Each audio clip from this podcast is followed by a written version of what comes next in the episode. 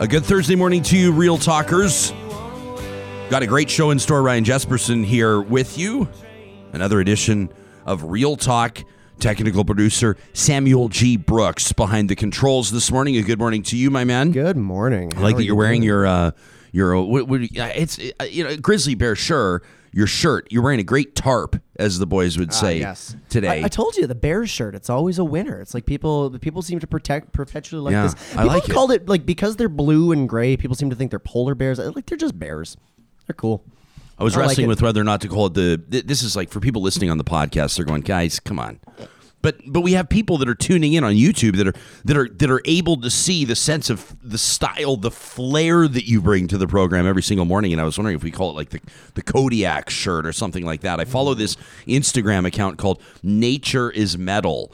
Do you follow it? No, tell me about this. Well, uh, the, the first thing you need to do is is uh, as soon as we're off air today, as soon as we're off live, or as soon as you're off camera, immediately subscribe to Nature is Metal. It's one of these accounts that makes you, uh, yeah. Here, see, I'm gonna I'm gonna watch you. Uh, sign up for it right now on your phone, and then I'm to see your eyes widen as you realize what you've just signed up for. It's an Instagram account that shows the reality of nature. And uh, like it or not, nature works a certain way. And today, just this morning, This account is like watching Planet Earth. This is fantastic. Yeah. These photos are beautiful. it's planet Earth, except for it's all the stuff that, as as David Attenborough's voice kind of says, and you know, I'm not even going to do my David Attenborough because it's terrible. But but w- when he's like, and we know what happens next, that's when the Instagram account Nature is Metal says, we'll show you what happens next. And this morning, I was watching a video. There's this injured moose and it's laying on the side of the highway, like probably clipped by a car, clipped by, by a truck. Not great, not ideal, but it's being helped off the road. It's being helped off the road and pulled into the ditch away from the danger of the road. The only problem is that the moose, I would imagine, what is a moose? 1,500 pounds, 1,800 pounds, something like that. I mean, they're, they're massive creatures. Yeah. The only problem is it's being helped off the highway by a grizzly bear. The grizzly bear is helping the moose off the highway. And we know what happens next. Uh, so if you don't subscribe to Nature is Metal, there are people that are going to be watching this, uh, people that are going to be listening to the podcast, and their day is going wonderfully. Everything's great. You know, maybe maybe they've seen the first butterfly of spring or something. And then they'll sign up to Nature is Metal and they'll just be, well, impressed, appalled, whatever it is, whatever word fits, it'll bring you up to speed on on the reality of nature. I didn't plan on talking about nature as metal out of the gates today, but may, maybe there's some sort of a parallel. How often do we plan what we're going to talk about out of the gates? Like It's- really, this is this is riff time. This doesn't have a script. It is riff. Believe it or not, everybody, we don't spend up all night. Uh, you know, we don't spend all night uh, coming up with our with what we're going to riff on out of the gates. We've got a busy show today. We've got a, uh, an exciting day today. As a matter of fact, it's going to be a very busy day today at one o'clock Mountain Time, three o'clock Eastern today. You'll be able to, by way of our YouTube account, and we hope that you subscribe, uh, Real Talk Ryan Jesperson, uh, by way of our YouTube account today, you'll be able to watch live the University of Alberta Faculty of Graduate Studies, the 3MT competition. This is the three minute thesis competition. I'm so excited, so proud to be hosting it today. And, uh, and and we're proud to be carrying it. So they'll have it on their website, uab.ca slash 3MT, or you can watch it live on our YouTube. And then tomorrow at 9 a.m. Mountain, 11 Eastern, live on our Real Talk Roundtable, we're going to feature the winners. So, first place, first runner up, and people's choice of the 3MT competition. So, we're going to learn what these U of A graduate researchers are working on and whose projects were kind of elevated above the others based on the three minute thesis competition, which is super cool. It's it's how people are taking high level research and communicating it to us plebs in three minutes or less. I don't think some people um, appreciate how hard good academic or like scientific communication is actually to do. Like I know I know a lot of academics that are terrible communicators, and I know a lot of communicators that are completely lost in academics. And seaming those two worlds together is very hard, especially in this compressed three minute timeline. So I'm excited to tune into it. What do you think is more impressive? A scientific researcher that is able to take their brilliance and communicate it to everyday folks, or an everyday person that's able to talk their way through so much in a in a way or fashion that convinces other people that they actually know what they're talking about when in reality they don't. What's more impressive to you? Uh, I mean, the actual scientist is always more impressive to me than the bullshitter. Uh, if that's where you're going with this. This is well, I mean, this is the question, Well, Sam. but here's the thing: you've just sowed some seeds here, and and I say this only as a as a precaution to the people watching Three Minute Thesis today. It's also April first, and now Jespo has Oh, yeah, just we should- put on the table the whole idea of people giving nonsense as a thesis. Yeah, I kind of I, that would actually be an amazing. They're like, and now with a late entry to the 3MT contest, we have.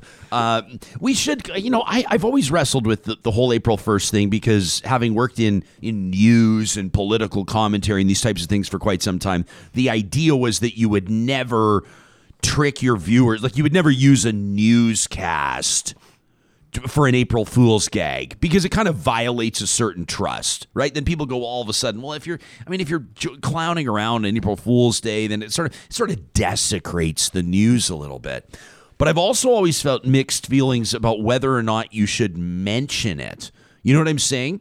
Because right now somebody's, I mean, even the, what we're doing here right now, like like maybe somebody, you know, their housemate, their roommate, their spouse, their partner, their their their parent, their child is is working on something and it needs to fly under the radar. Mm, yeah, you know, and then, and then we're kind of like reminding people that it's April. Should we just say this that I- oh. that we're that we're not that we have nothing? Jeez, Sam, I don't know what you're talking about. Sam, Keep- we have going. to take this seriously. Okay, See, the people on the podcast won't be able to see this, but Sam has me flipped upside down right now. You have me, you have me turned all the way upside down on the broadcast. Um, but but aside from this tomfoolery um, and horseplay, shenanigans, if you will, uh, so many good words that we don't use enough in the English language. Uh, we're we're not going to like totally get into it. As far as although you have this look on your face, it's making me. The only thing is we're talking about serious business today, so you know you can't. You Yeah. Gotta, you got to get out. You gotta pick say, your spots. You got to get. You got to get your yayas out. Yeah. you got to get your yayas out. Uh, in a few minutes, we're going to be talking to Brad West. Brad will be making his debut on Real Talk. He's the executive director of Glengarry Childcare. Um, Brad reached out to us yesterday. We've we've had him scheduled here for a while because uh, yesterday, the end of March, March 31st, was the end of the $25 a day daycare for a lot of families in the province of Alberta. And so Brad had reached out and said, I think we should talk about this. He reaches out yesterday and says, I know everything's going haywire right now with the curriculum story. He goes, So if you need to bump me, that's fine. I can accommodate. We go, No way. I said, Not a chance. April 1st, this is a big day, a, big, a day of big significance for parents that have been working for, advocating for, hoping for affordable childcare. We're going to talk about that. I, I have to say as well, uh, you may have seen my tweet yesterday where I showed you a, a screen capture of my email inbox, just just about 20 minutes worth, and it continued all through the day. Uh, we were averaging an email from uh, a concerned citizen. For the most part, we were CC'd on emails to the government, to the premier, the education minister, to MLAs, to opposition MLAs, opposition critics, opposition leader Rachel Notley. We were tagged on those messages about the curriculum and the proposed curriculum changes. I'm talking hundreds. Hundreds. I mean, you saw yesterday on my tweet. It was like it was like 1119, 1122, Yeah. 1126. and it just kept 1128. going all day. I had to I had to apologize for some of the people that we were working with and coordinating interviews with because I'm going. Uh, did you email me? I was, you know, you use Yeah. the toolbar at the top, and I was just searching people's names to see is there an email in there from somebody? I don't know. So we're doing our best to read as many as we can. It's unbelievable. I, I mean, don't what- know if we heard from more parents or teachers. that's a great, and- or or a lot of teachers that are parents. Yeah. or, you uh, know, yes. Yeah. But I mean, it's just like I, I remember reading them. It's just like another parent, another parent, another teacher, another teacher, another teacher who is a parent. It's like it is there. There is widespread outrage about this. Yeah, outrage is is a good word. And so now we sort of go, well, what does this mean? Because the premier yesterday um, spoke to reporters. I- saw about two minutes of it before I turned it off because it's just it, it's. I mean, it's an exercise in gaslighting, is what it is. You're watching one human attempt to gaslight four and a half million people all at once. You know, Premier Jason Kenney kind of looks into the camera yesterday, and if I can paraphrase, he's like, You know, we've had many glowing reports from from many people about our excellent curriculum review, wide consultation with many different people.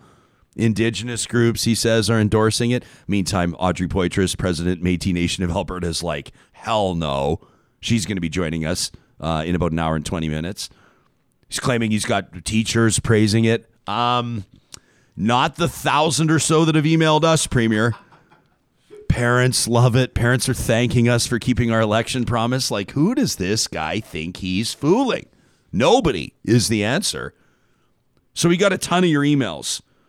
We got we got this one from Katie, who wrote to her MLA out of Calgary, Richard Gotfried, yesterday. Wrote to the education minister, the premier, said, I, I write to you today as a completely flabbergasted parent, another word that doesn't get used enough, of three young boys, all of whom have just begun their formal education. The curriculum draft released this week is a complete and total embarrassment. It is so unabashedly ideologically contrived, completely developmentally inappropriate. You know, this would came to be expected when the curriculum advisory panel was first announced, somehow neglected to include any teachers, women, indigenous Canadians, members of the LGBTQ2S plus community. So while I was prepared for a reflection of the ideology of this government, predominantly white and Christian, what has been released is so much worse than what I could have imagined. She goes on. I mean, Katie writes, you know, a full page here. She says, We know who suffers the most from this scenario. Decimating public education exasperates inequality because families of lower socioeconomic status, new Canadians, children with disabilities, families who cannot afford to sacrifice careers to stay home, right? They'll bear the brunt of this, she says, but but they won't experience it alone. All Albertans suffer when public education is chopped up and sold for parts. She says it's obvious what story you're trying to sell, Premier, and I am here to tell you that we, the people of Alberta, the people you serve, aren't buying it. Katie says, for the first time in my life this year, I have donated to the NDP. And like so many others, I will continue to do so, not because I align with that party's platform, but because they are our best shot of getting rid of you, Premier. The continued mismanagement of Alberta's resources, most important of which are children, and the future of this province has me in a near blind rage, writes Katie. Shame on all of you. That's one of the hundreds of emails that we've received in the last 36, 48 hours. We're going to keep, I could drop in on my inbox right now. I could just drop in and pick one out, and it would probably grab your attention like Katie's email just did and hold it there. Hundreds of them. You sort of feel like the, the gig may be up, but yet emboldened, this government pushes on. Do not lay off the gas, Albertans. We're going to get to another email from Brandy here that talks about our segment yesterday uh, with with Children First Canada and children experiencing poverty and the, the psychological effects of COVID 19. What an interview it was with Sara Austin, and we so appreciated her time on that. Brandy wrote in with a comment on that, and I want to get to it as soon as we officially open up the show. Now seems like a good time to do it. Want to remind you that this show each and every day is presented by our title sponsor, the team at Bitcoin Well. Crypto may be part of your financial sovereignty plan as a as an entrepreneur, as a business owner, maybe as the director of a, of a company, or, or maybe just as a, as a human being that's curious about what's going on in the world of blockchain and everything else. Maybe your eyes gloss over when people talk about this because you don't understand it and you figure you don't have time to try to figure it out. That's where Bitcoin Well comes in. They can help you plot out a plan. You go, yeah, but I got some tough questions for them. They love that. They want that. You'll find them under the sponsors tab at ryanjesperson.com. Real Talk starts right now. Here's Ryan Jesperson.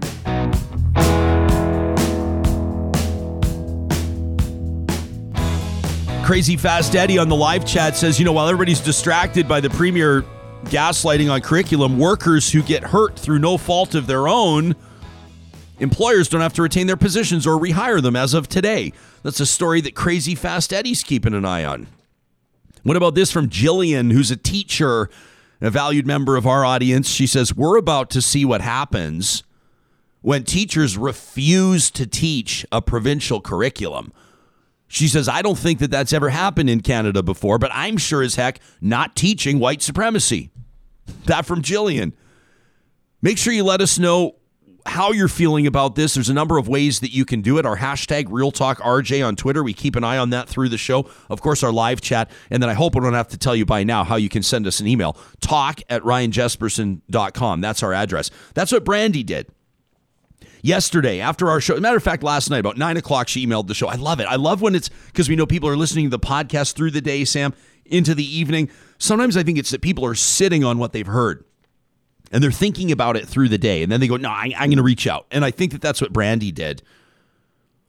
She says, after your uh, Children First Canada segment, I wanted to share a thought that I had. I think that there's a huge disconnect in this province on the realities of achieving what this group and others are trying to achieve, to accomplish. We always hear that reducing child poverty is our goal. But Brandy says nobody seems to talk about the fact that the reason that the child is in poverty is because the child's parent is poor. Having a strong social safety net and supports for families is the way we get kids out of poverty.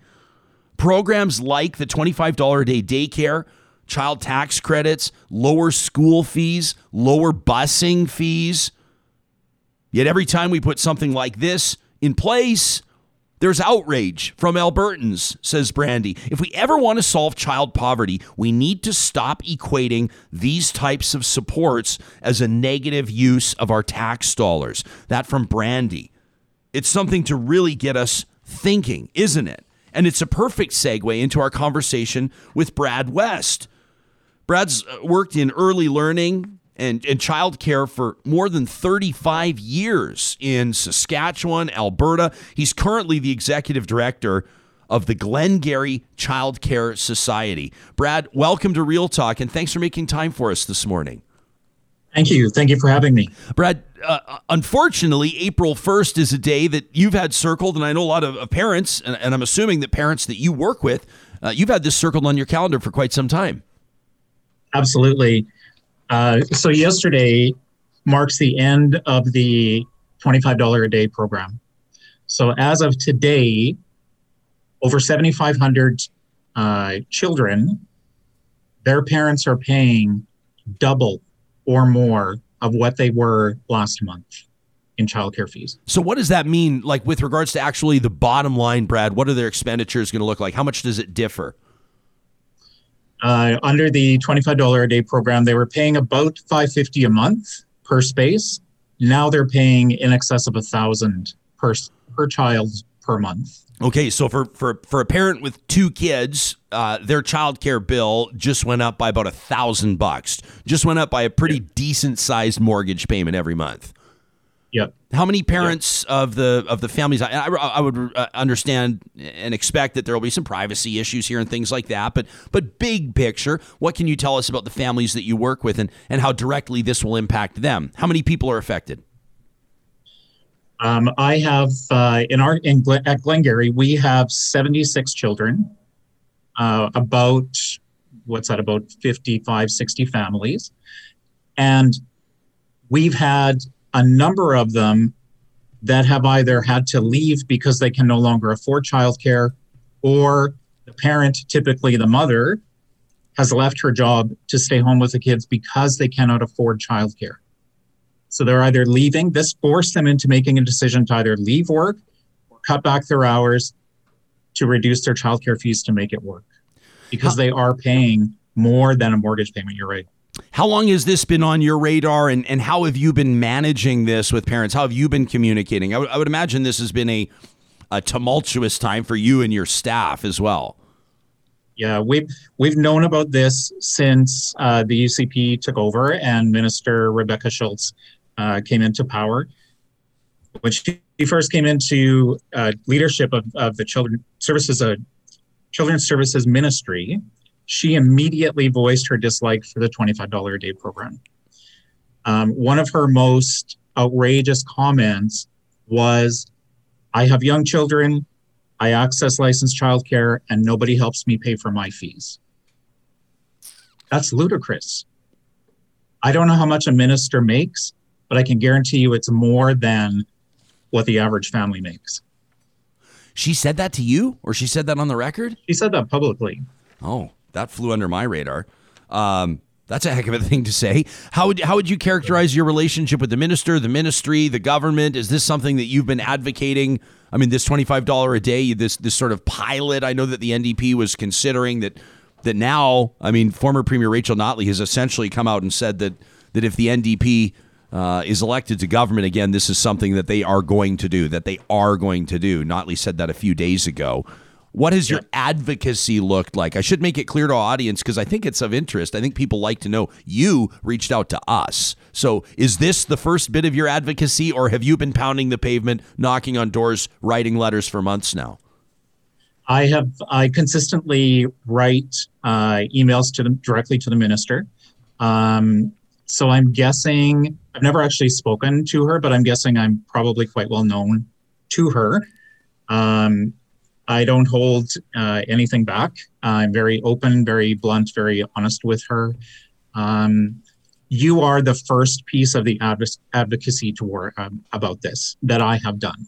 Um, I was re- uh, prevented from speaking openly about the program under the terms of our, our uh, grant agreement with the province. So that ended yesterday. So today, here we go.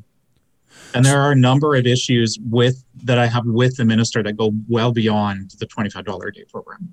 Okay, well, I'll leave some time to get to that, but, but let's talk about this right now. People are gonna, you know, people are gonna Google, you know, Alberta childcare or UCP childcare, and they're go, they'll go, hang on a second. I thought, I thought that they announced fifteen hundred new spaces like a week ago. I, I, I thought that they were making progress. I thought that this was good for Albertans. Uh, what about that?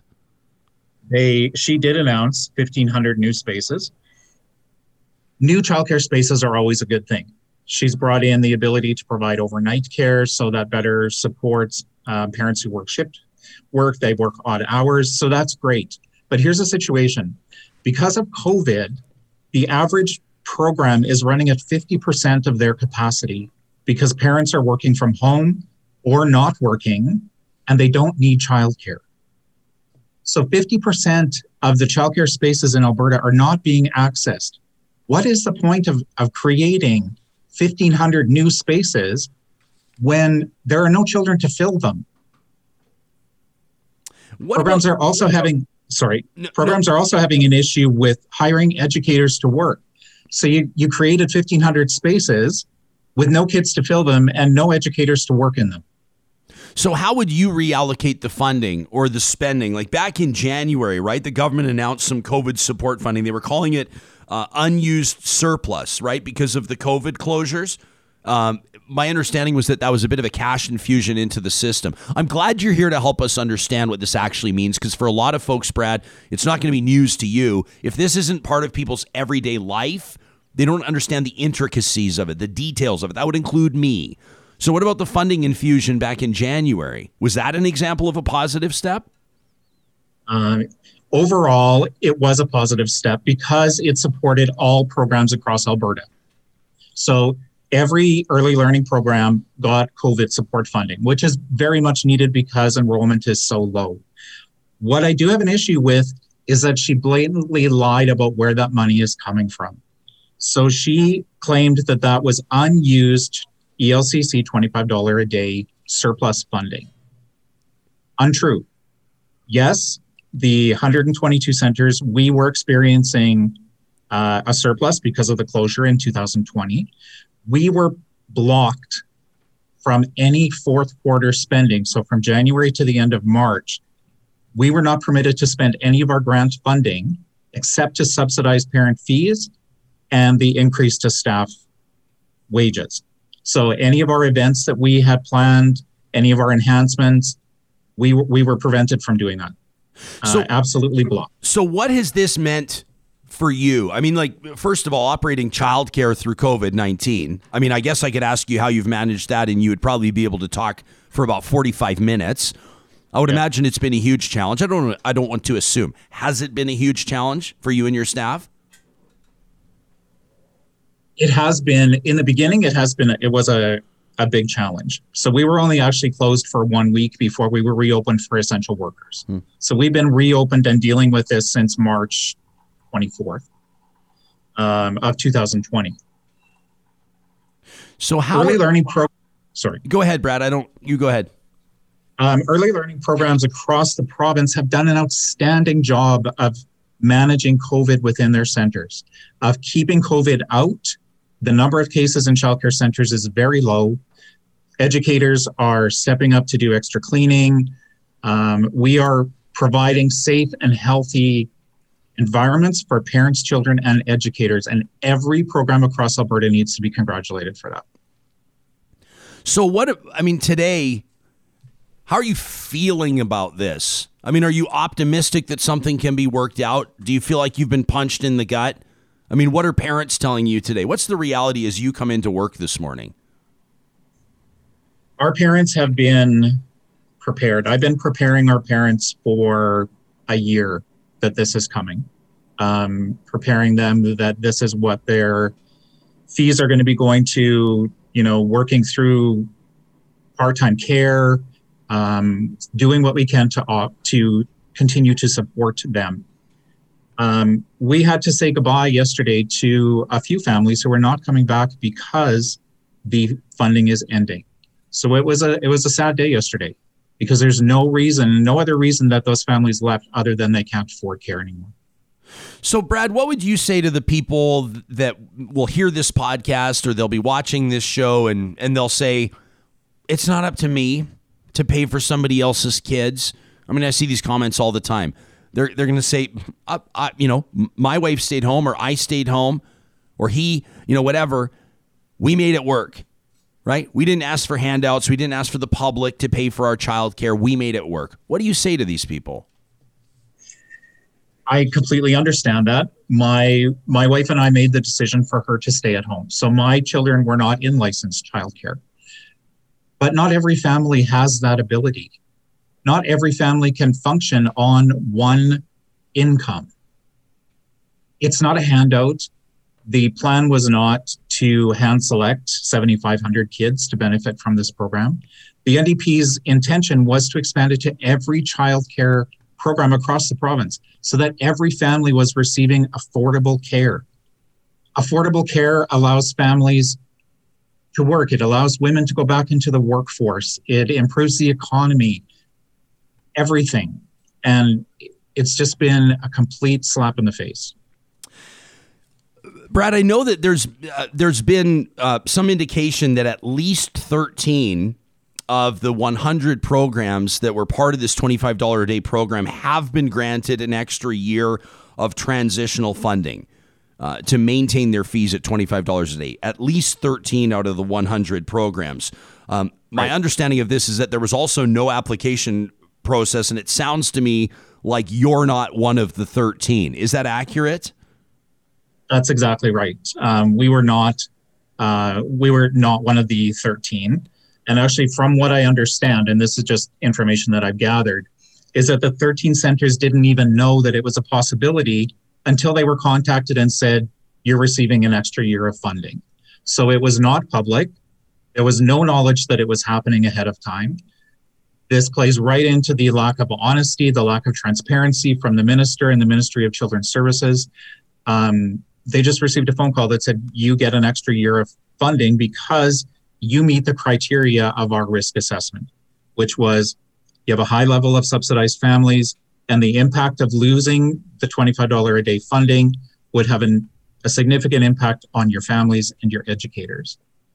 So, no, I'm not lucky enough to be part of that, but I have families here who could have benefited from another year, as do every every program has families within it that would have benefited from an extra year.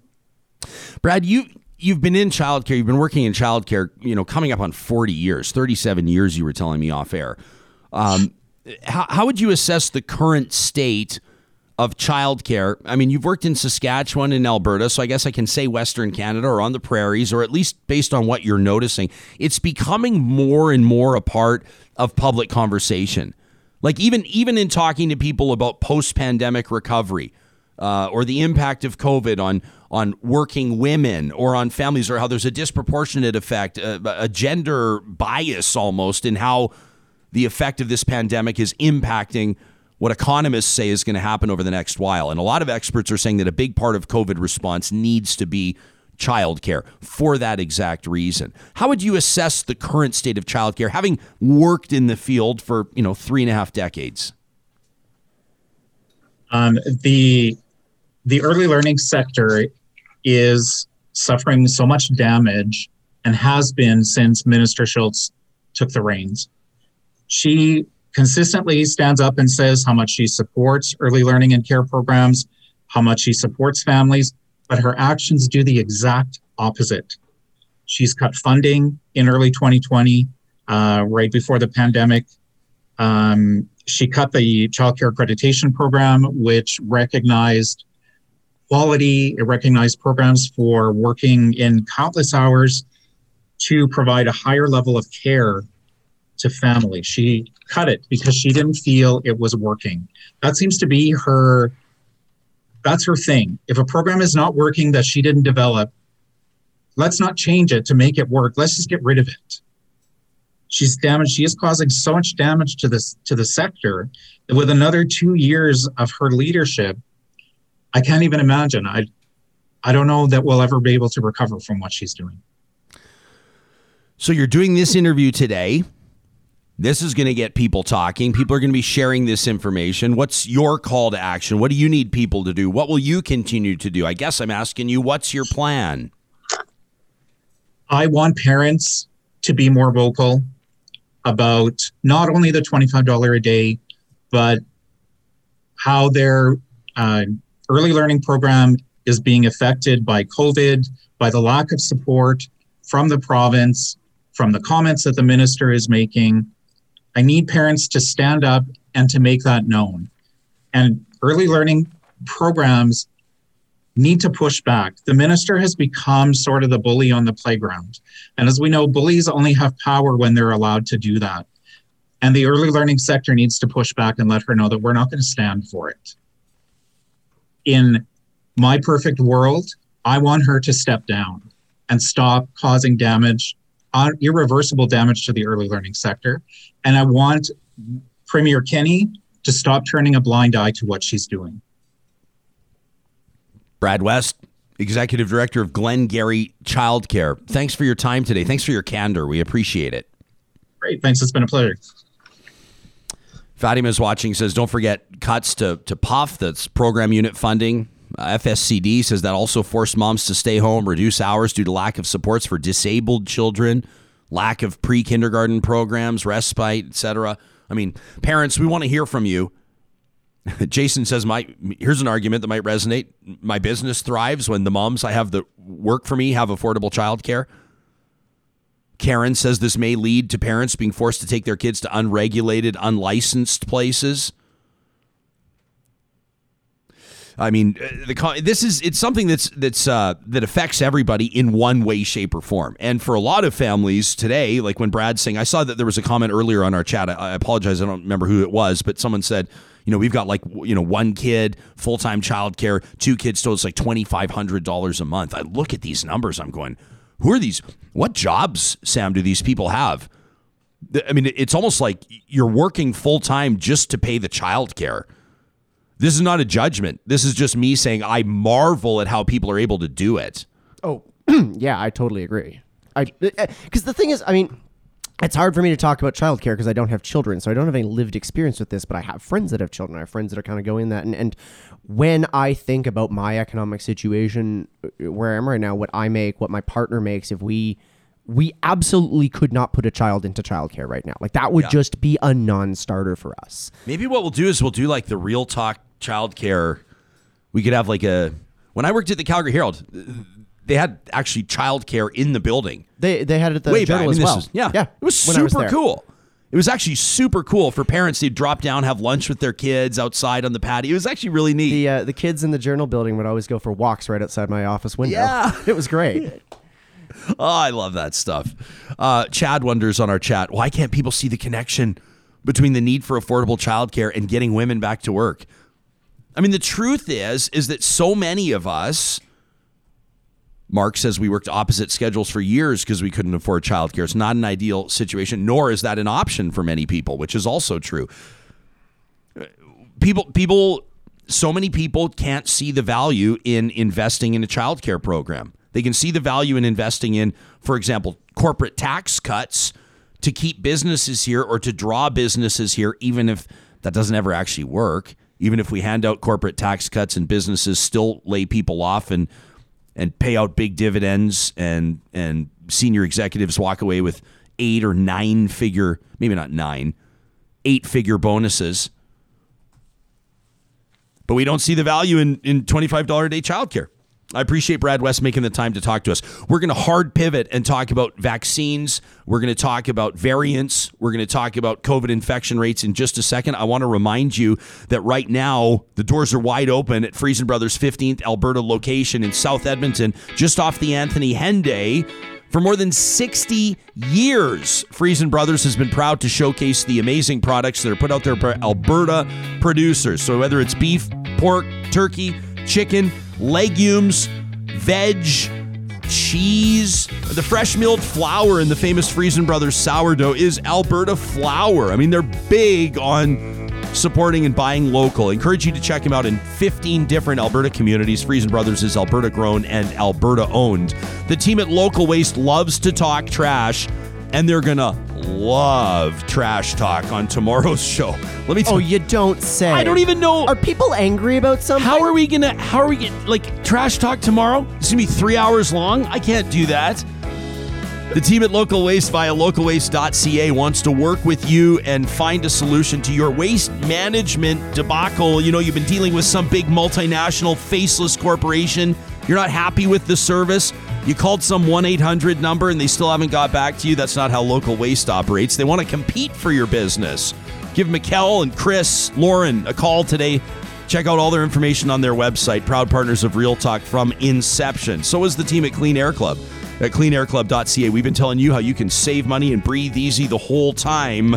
They do it by encouraging you to change your furnace filters on a schedule. If you check out cleanairclub.ca, you'll be able to sign up. You'll see they deliver the furnace filters right to your door. They keep you with friendly reminders on schedule so you know it's not like all of a sudden nine months and you pull out that filter and you go, oh wow, all the air in our vents has been blowing through this for six months. And then you feel that that feeling in the you know what it is? Like, I don't want to say puke in your mouth, but when you're about to puke in your mouth, don't puke in your mouth. This is their next corporate statement. Don't puke in your mouth. Visit cleanairclub.ca.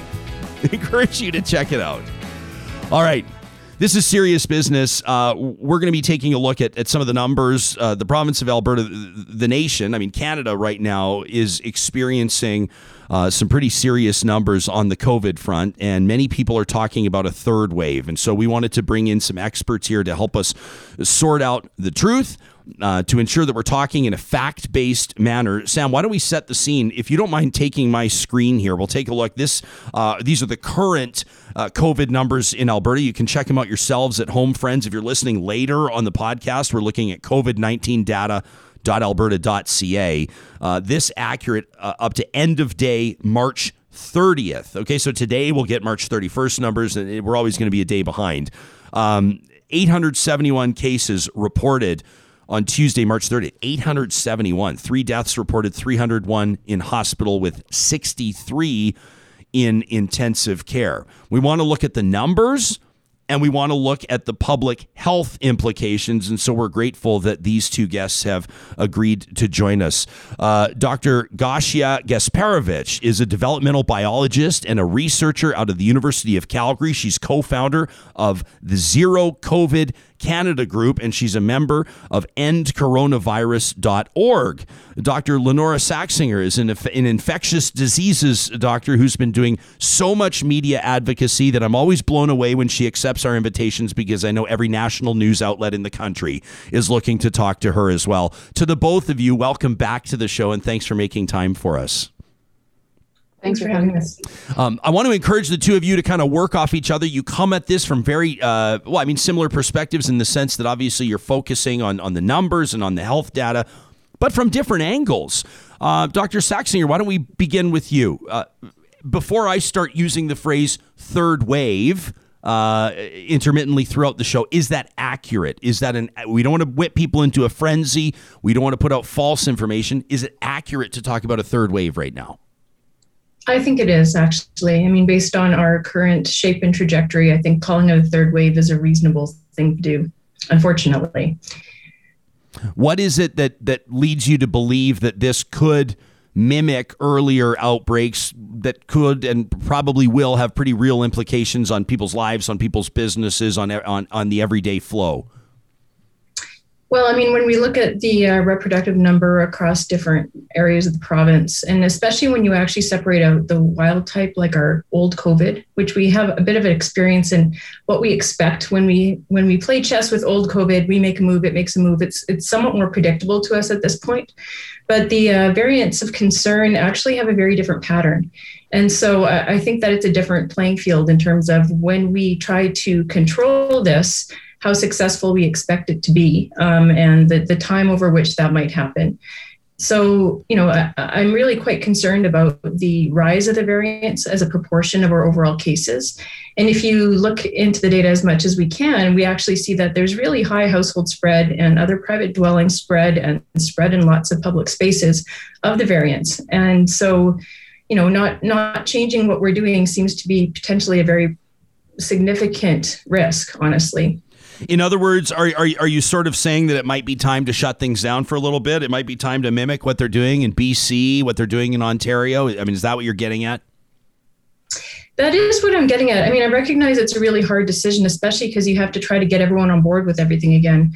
Um, but you know what we saw in the fall was if we wait until until we're seeing significant hospitalizations and deaths, the time lag between when you start to improve the situation and and and when you actually see the results of that is quite considerable. And during that period there's a lot of potentially preventable hospitalizations and deaths. Now it's going to look a little different because we've had more vaccination amongst the very elderly and starting to get more within the community. But you know if you have enough infections across all age ranges we still will see that effect. And we are seeing lots more people coming into hospital severely ill with the variants. Like that has been a theme noticed across the country, honestly. And something I want to ask you about later, uh, I want to get to, to, to Gosia here in a second, but I have seen comments from a lot of medical professionals that are saying they're seeing younger people more seriously affected health wise, especially in hospital, 40, 50 year olds from this. Uh, Dr. Gasperowicz, let me ask you the same question although I think I know the answer based on some of the amazing modeling, the graphs, the numbers that you've been making available by way of your social media. From your perspective, are we entering or are we in? Are we on? Are, are we, are, is it a third wave? Is that accurate? Yeah, that's accurate. Like we are in, basically, we are in a third wave, and we've been in a variant wave since I would say since three months. Like it was going up uh, since January at least uh, it was obviously very clearly exponential growth already in mid February. Uh, it was doubling then maybe every two weeks. Now it's doubling every eight days. the numbers were still small, but if something continuously grows exponentially, there is no reason to believe that it will start, uh, that it will stop just by itself. So, yes, we are in a third wave. And now we can see it more clearly because this underwave of the variant is resurfacing from under the old variant or wild type uh, strain. And I would like to add on one thing about the having more young people now in the hospitals. So one thing it's of course like elderly people are vaccinated, so there is this proportion shift. But the other thing is that by itself, this new variant is shown to be uh, to have bigger risk for hospitalization, for death, and for being admitted to ICU. So basically, everybody now infected, somebody who is infected with new variant versus with old variant, has like twice higher chances to get into the ICU than it had than he or she had with the old variant, and 60% more chance to get uh, to the hospital and 60% or 56% more chance to, to die. And it's across all the ages. Dr. Saxinger, that lines up with your experience and what you're seeing as well? It does. I mean, it, it really is a different um, it's a more aggressive spreader and it actually does cause more severe disease. Initially, there were some questions about that, but you know, more and more analyses from places who've had these waves confirm that the risk is higher. And so it's um, as a last kind of battle attack from the virus, it's actually a pretty aggressive one. Hopefully, the last. This is a really. Um, I mean, it's an it's an interesting and and, and a bit of a disconcerting time um, Gosia, I'll ask you about this first because we're seeing this the, the, the, rise of this variant and the trends and the numbers. And here we have two medical professionals, we have two doctors on the show that are that are spelling this out, laying it out like you know for us. And then much of what I'm hearing from from everyday folks is that I'm sick of this. I'm tired of it. Right? I lost my first. You know, I lost one birthday party. I'm not going to lose two or we lost that summer vacation, we're not losing this one, or I can't wait to get back to normal, or I am getting back to normal. People are starting to post photos that are showing that they're easing back into normal. And and gosh, I think your eyes are kind of for people that are watching on YouTube, your eyes kind of just said it all. Your eyes widened like mine do a little bit. When we go, okay, but but hang on a second. Pump the brakes. I think people are seeing, you know, our parents got vaccinated or our grandparents got vaccinated. We're on our way out of this. But the numbers kind of indicate that maybe we're not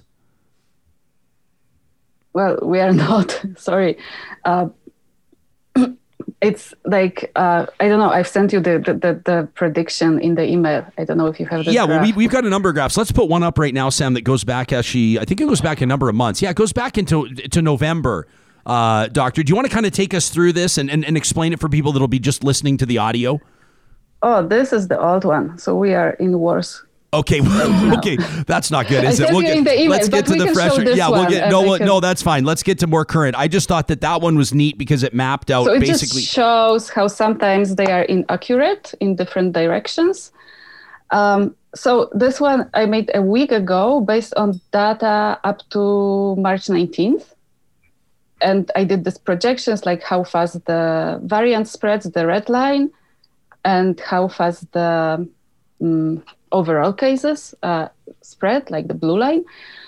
Uh, and like last 10 points on this graph, like black ones and the red ones, uh, are just the reported cases since there since the, this projection was done. And you can see they, they follow very closely the, uh, the predicted trajectory. So basically, this trajectory shows that uh, in mid April, we'll have 2,000 cases, which was at peak value in our previous wave. And at the end of April, we can have 4,000.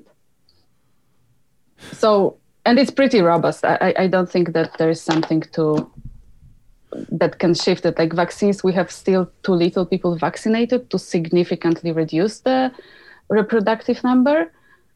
So you're saying we could have 4,000 cases uh, by April 29th. I mean, I'm looking, we have a monitor up on screen right now, a live news monitor. Showing me that they've just announced 1,271 cases in Quebec.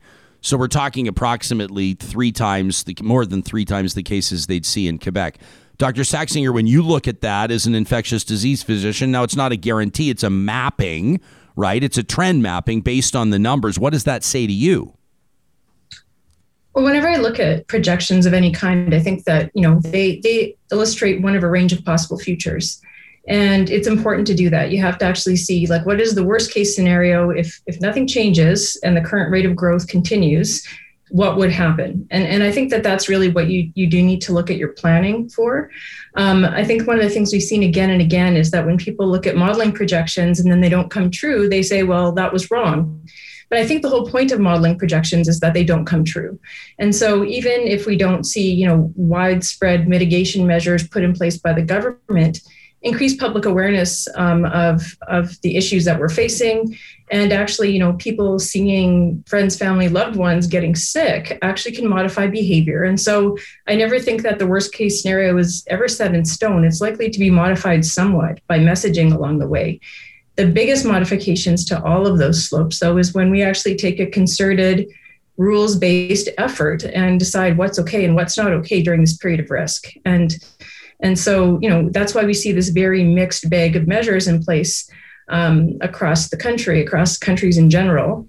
Um, and then we also see quite a mix of what individuals choose to do within those restrictions as well. So it, it is a very complex situation, but illustrating what could happen um, really tells us kind of what we, how seriously we need to take the current uh, numbers essentially. It, it's remarkable to me. What's it's not lost on me the role that social media has been playing through this pandemic and keeping people educated. And both of your accounts, uh, doctors have been have been remarkable sources for information for me, and I know for a lot of people. Uh, Dr. Gasperowicz, in a minute, I want to take a look at, at some mapping that you did with the new variant. But first, this was this was one that you shared uh, from Robson Fletcher uh, from the CBC, who's also, by the way, just doing a hell of a job. And and uh, Gosia, maybe you can take us through this because it does show what Dr. Saxinger was just talking about, doesn't it? Where, for example, November 24th, we see infections really rising, like like really surging. December 8th, the lockdown style restrictions come to Alberta, and then we see it drop, right? This is this is in a way, it should be seen as somewhat of an encouraging graph in the sense that it demonstrates that these measures can work. Yeah yeah, everywhere in the world, lockdown style restrictions, both during first wave and second wave, they work like like magic. They work better than vaccinations could work because in vaccines cannot bend the curve that fast, and lockdown like restriction they bend the curve fast, and if they are strong, then they reduce cases very quickly. Like New Zealand was halving every four days we've been in the first wave halving our cases every eight days. Unfortunately, like during the second wave, our halving time was two or three weeks, something like that. Uh, but but what was interesting during the second wave, and I could see it also in Czech Republic, that there were this limited like mockdowns, like slow restrictions added, and then once the lockdown like restriction was put almost instantaneously without any lag we could see the the drop. So it's uh, this is actually encouraging. That something strong and strong messaging that okay we are in really bad situation. Everybody has to do everything one can uh, actually works. It's a hard sell though isn't it lynora it's a hard sell for a lot of people that quite frankly are just sick and tired and and, and Maybe they don't think they're going to get. I'm not even hypothetic. This is like this is what people tell us. This is what people say. You know, I had a friend that got it. It wasn't that bad. I had a friend that got it, didn't even know about it. Mild headache. Not worried about it. Not going to lose the summer, right? Like, what does the messaging need to be? You know, I think that there's been a really strong cohort of people who have been doing either, you know, the, the level of restrictions requested or more since the very beginning. Mm-hmm and they're probably feeling both underappreciated and angry right now. and I have great sympathy for that because I actually have sort of just been like in my basement here or at the hospital for the last year and a bit. And um, I, I, think that uh, that group has really actually done a lot of heavy lifting and really affected how things have have gone gone because it could be so much better. Even just looking, you know, five hours south of us um, or more, I guess, um, to to the U.S. Um, they had tenfold our most aggressive infection rates easily. And it was it was horrible. So that work actually has done a lot of good things and those people are tired. Then we have people who probably might not be paying as much attention and if it's something's open they'll go. Um, and so if it's there, they'll go and and and you know it, it's kind of more of a a light touch approach, I guess. And and I think that that group actually really is the group where if we have more formal restrictions in place, they'll go along with it. Um, and their activities will shift enough that it can actually really change transmission. And then I think there is actually a group of people who just don't really buy any of it. And I don't think that you know they necessarily would be expected to be impacted by anything that wasn't really strongly supported with enforcement and and so to me the, the group that's most important is that middle group um, and the first group. So the middle group I, I, think some structure and some clear expectations and some re-engagement and some re-messaging can make a really big difference. And i am so sympathetic to everyone being tired. And then for the first group i think that a you know a, a thank you and a pep talk might help too. But at the end of the day it has to be clear it has to be you know fairly simple um, and you know putting things on individuals judgment results in quite a range of activity and if it's if we have a range of activity that results in a fair number of people still contacting a fair number of people we're actually just going to be in trouble honestly uh, Dr. Gasperowicz, let, us take a look at some of this mapping. Um, you, you, put this out just a short time ago, a couple of days ago. I think uh, B117 grows extremely fast in Alberta, and you've shown us the numbers. And uh, you know, we talked to Dr. Michael Mann, a climate scientist, a while ago, and this might qualify as his hockey stick graph the one that put him on the map about 20 years ago, talking about global warming. This is not where you want to see a graph trending. Um, can you take us into this? Can you help us understand this? It shows that the doubling time here, seven and a half days, the, the R value, one almost one and a half, which is, uh, I don't want to put words in your mouth, but is wouldn't that qualify as almost off the charts? Yeah, it's, it's extremely fast. So now it's like more like, oh, 8.5 days, which is like one more day to double the cases. That's not much better. Uh, yeah, it's it's exponential growth. So it, it, it just goes super fast. So if you now have 200 cases in eight days, you will have 400. In another eight days, you will have 800. Then 1,600. It, it, it just it just goes super fast, and there is this illusion with the with the exponential growth that if you have at the beginning when you just double from two to four to eight so it takes a week to go from two cases to four cases. And four cases are still a little and then eight and then 16 so people don't notice that it's exponential there then but that's the moment when you should be totally super worried super concerned and try to try to do something because then with small cost you can stop it while stopping it when it's like at 400 cases and 800 cases it's it's extremely difficult. Well, you you tweeted at the premier and the health minister uh, just a few days on March 28th. So yeah, three days ago. Um, and and Sam, maybe we can put that up again because these are numbers. Now these are projections, but these are these this would be terrifying if this was the truth. I'm not trying to fearmonger here, but if by April 17th depending on how Easter goes, by the way, with everybody, you know, 2,000 daily new variant cases could be 4,000 by the end of April, could be 8,000 by May 2nd, could be 10,000 by May 5th. I mean, Dr. Saxinger, that, that to me, if I understand the numbers correctly, would absolutely overwhelm the healthcare system. And if we're looking at the implications, the health implications of the variant, this could be a real problem. As your co panelist here pleads with the premier, prevent a disaster. Can you see this actually playing out? I would make the prediction that, you know, along the road there, we would actually signal from the healthcare system that we were overwhelmed and that we probably would never reach that point. I guess it kind of comes down to a discussion of what's the trigger to reintroduce restrictions and the timing of that. I mean, back in the fall, there was you know increasing concern really starting in october um, and then you know letters starting in november and then a lockdown in december and uh, and we know there's a delayed peak from the cases in the community to deaths basically the 23 week peak from case peak to death peak and along the way you see a lot of hospitalizations and icu um, use so you know if we continue to you know, officially toggle off hospitalization and death rates, I think that we would see some restrictions coming into place before that.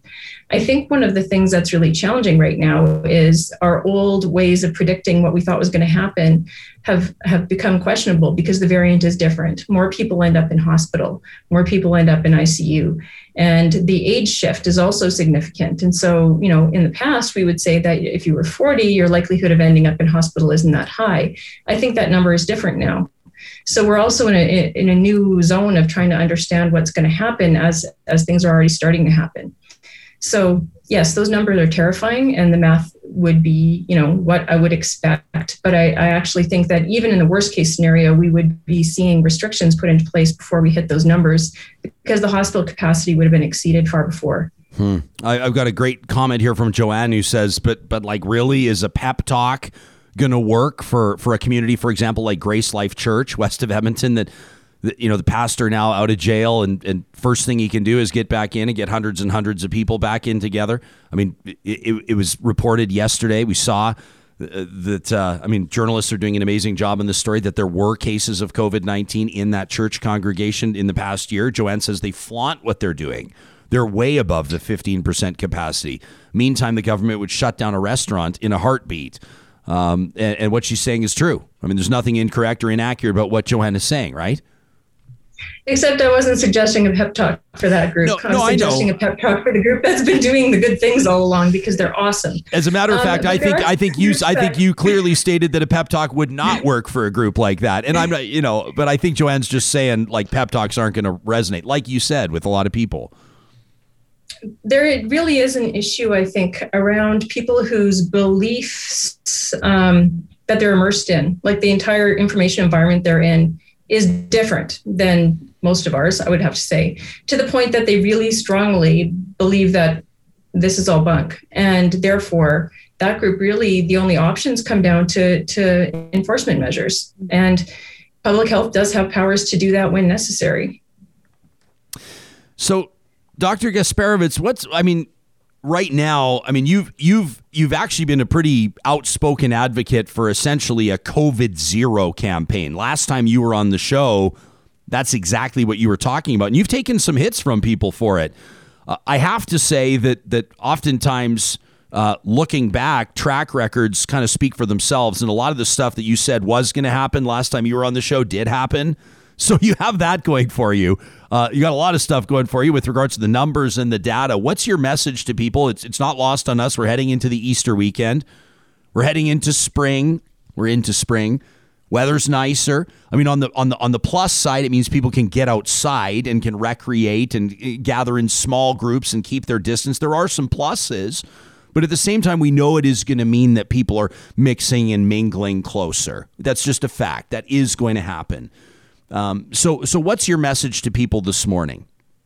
So I would keep contacts outside my household to a minimum, basically to zero, just to not let the this new variant to not not to give it any opportunity to jump to another person or to me and then transfer it to another person.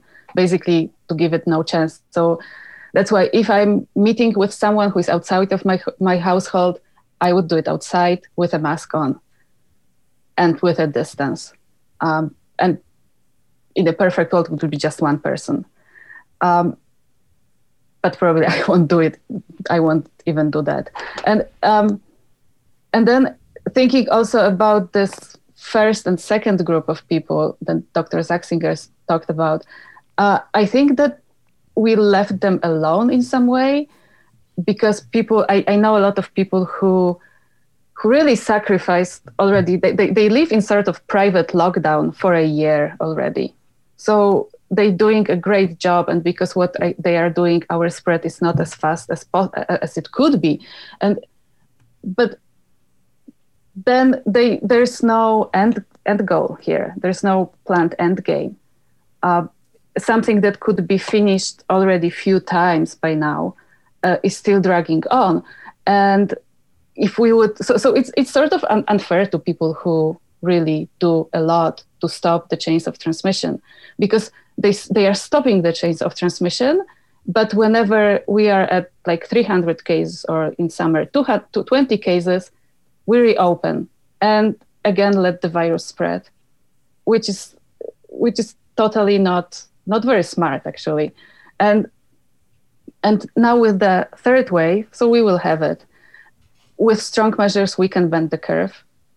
Uh, but then, if we reopen again without getting cases to zero, with B117, if, if we will be on something, uh, on the restrictions that are just a little bit less strict than our last spring lockdown or shutdown, it will start spreading again because it's so much faster, so much more transmissible than, than old variant. So basically, this mitigation is not we won't see a slow growth. Like during the summer, we had a slow growth, doubling every 60 days.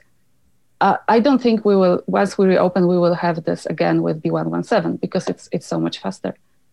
Uh, so I, I think we cannot anymore um, have this kind of slow aiming for slow burn because we didn't even have a slow burn.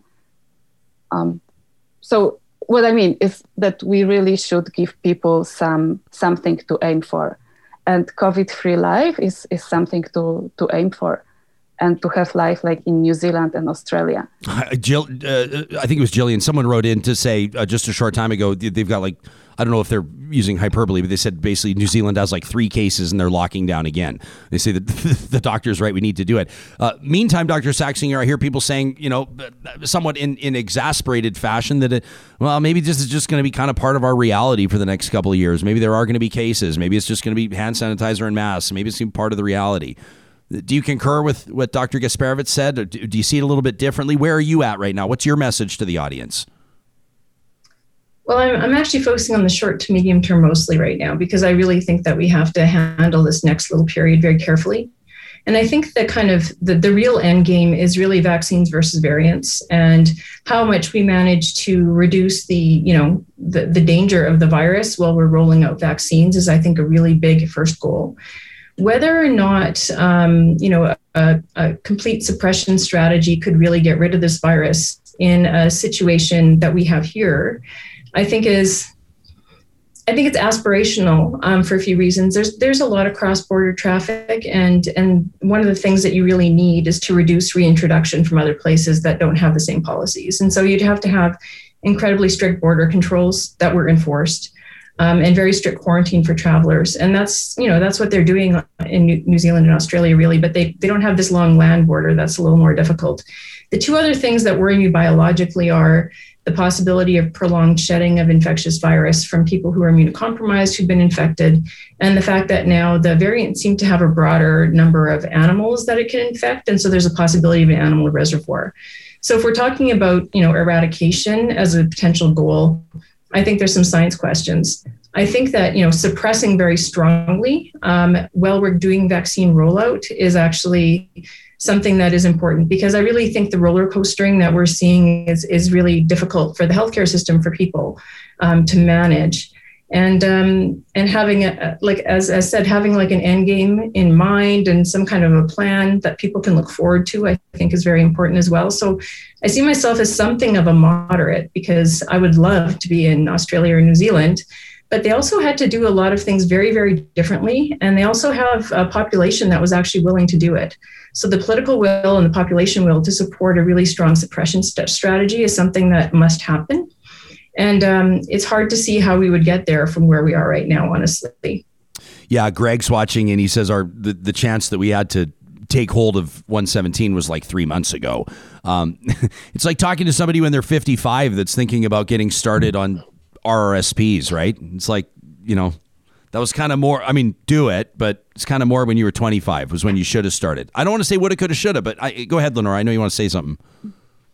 Well, I was going to say that, you know, I, am going to just kind of give a little bit of kudos here because my understanding um, is that because public health actually had a unit devoted to contacting, contact tracing um, and isolating and, and, um, and so on, the, the variant cases quite a lot earlier than some other provinces that if you compare what we have here, which is not great, I mean, like it's a dumpster dumpster fire everywhere. Our dumpster fire is a little less bad than some other places because they did have a dedicated response to the variants, and so we're in a we're in a better place than we would have been um, had that not happened. So our lab started testing earlier. We started seeing cases earlier, and they did devote extra resources to to trying to trace um, and quarantine contacts earlier. And so uh, I think that our growth has been lower than it might have been for that reason.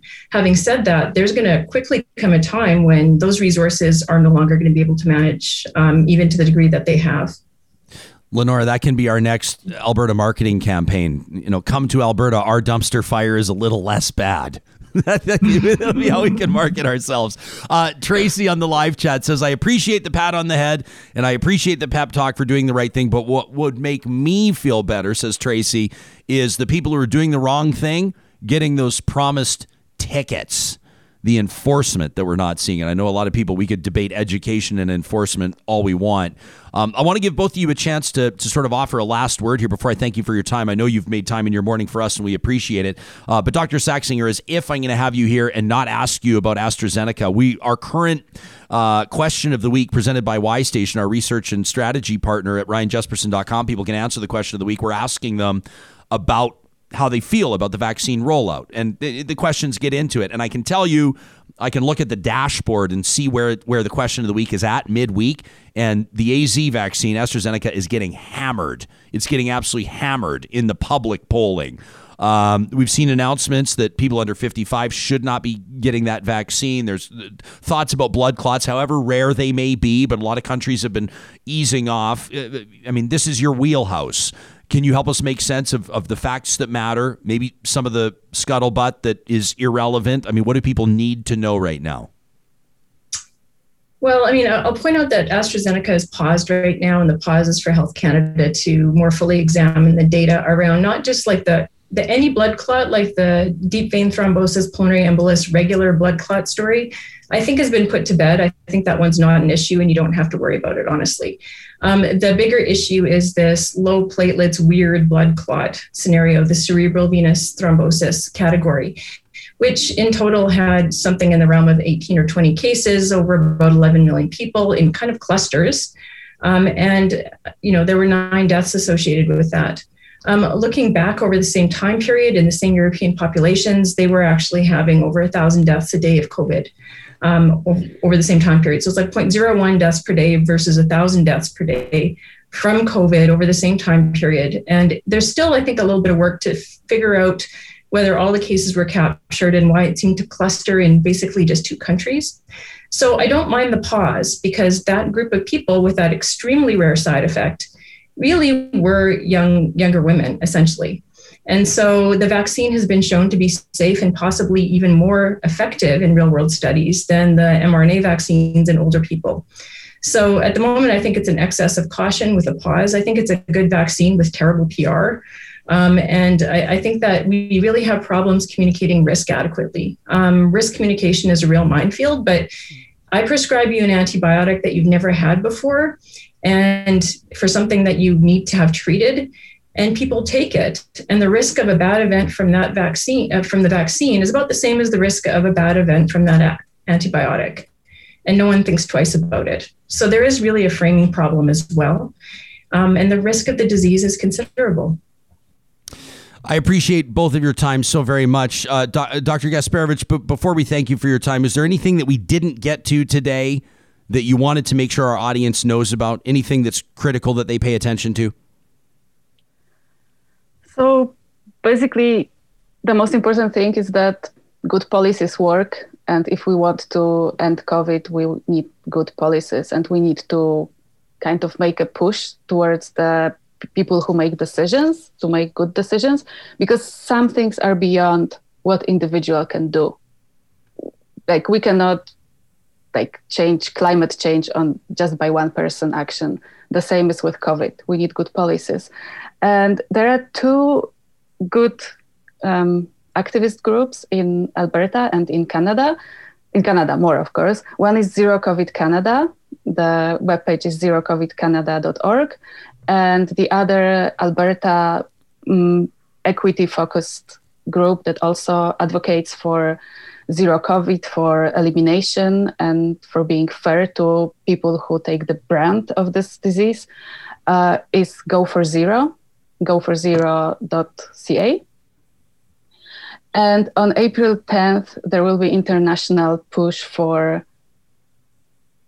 ending the pandemic. Uh, it's COVID Action COVID Action Day. It's April 10th, so probably a lot of groups will yeah we'll try to gather and spread the information how it can be done, how it can be tackled, how different things like land borders can be addressed, because a lot of people have solutions to this, like Canadian Shield Group in Canada, in Eastern Canada, has a solution to this.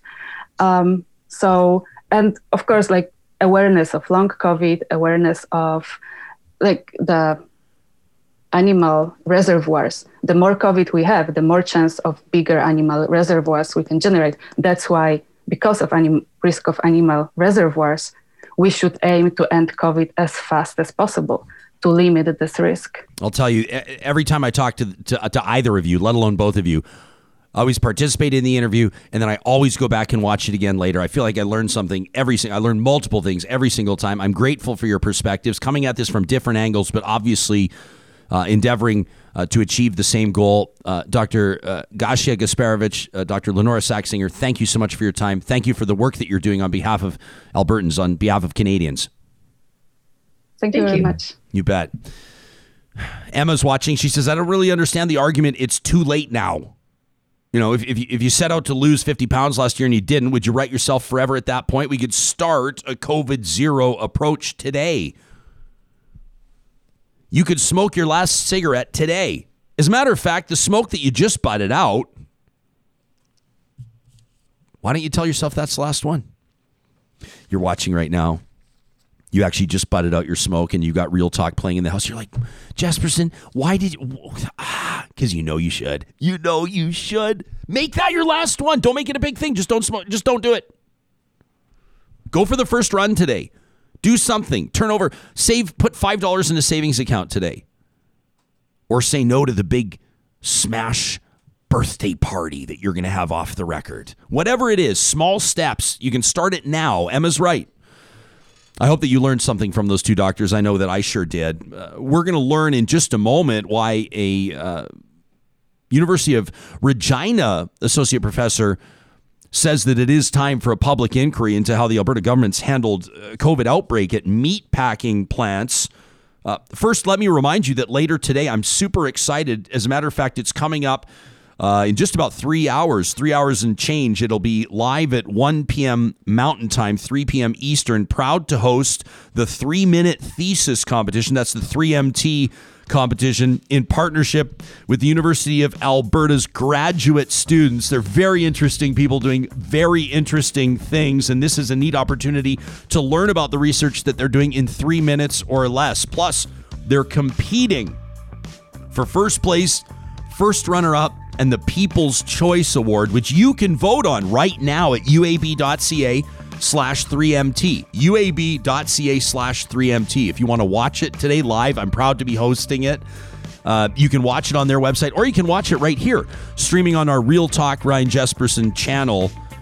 It's going to be a really neat. It's essentially the elevator pitch for graduate research. So they're going to be able to tell us in three minutes or less what they're doing and why it's important. And I'm super excited about it.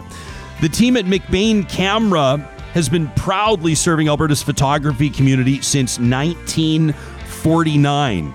They're Alberta's best destination for photographers and content creators, and that includes that Panasonic DC G9 camera. This is the one that can lock focus in a fraction of a second and shoot up to 20 frames a second.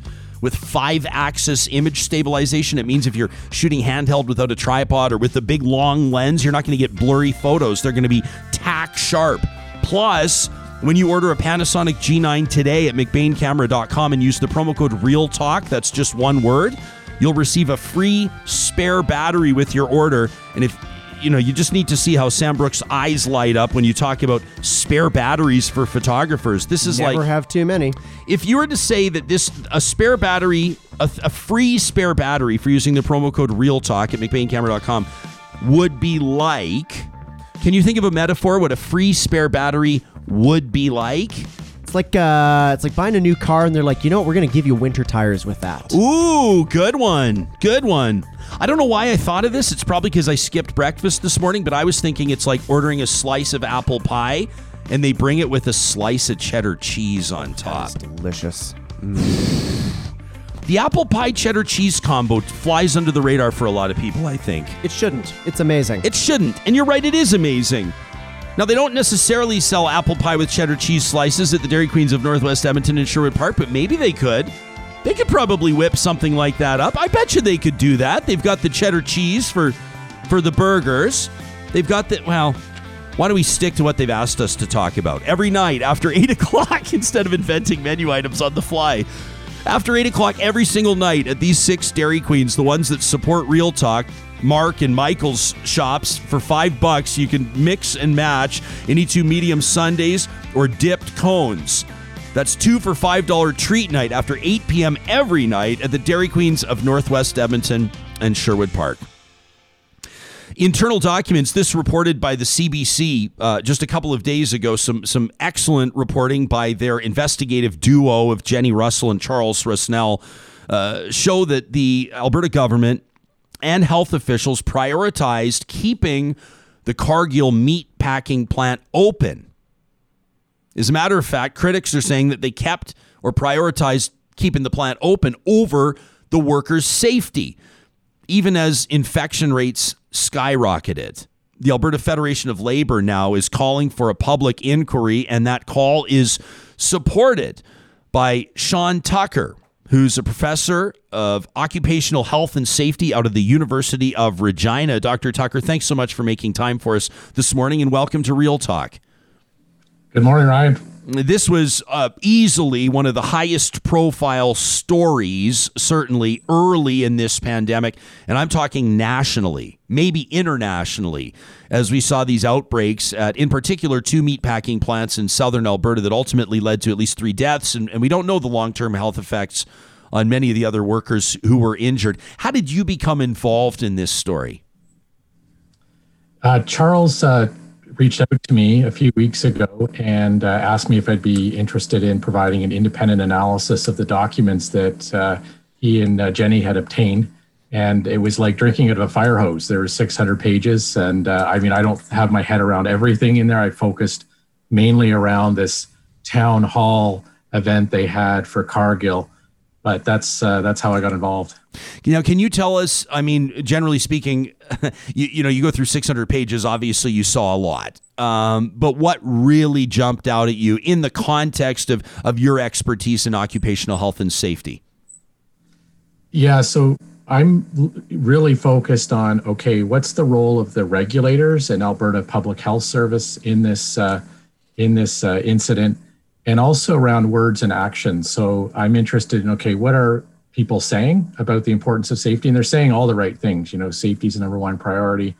Uh, we're doing everything we can to protect workers. And then what are they saying kind of behind the scenes and doing behind the scenes?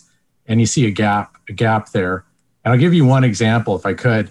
So in the documents, there's a what I assume is like a minister briefing note, and it um, we see drafts of it over time. So we see draft, I think around the 18th of April is when they had this town hall at Cargill.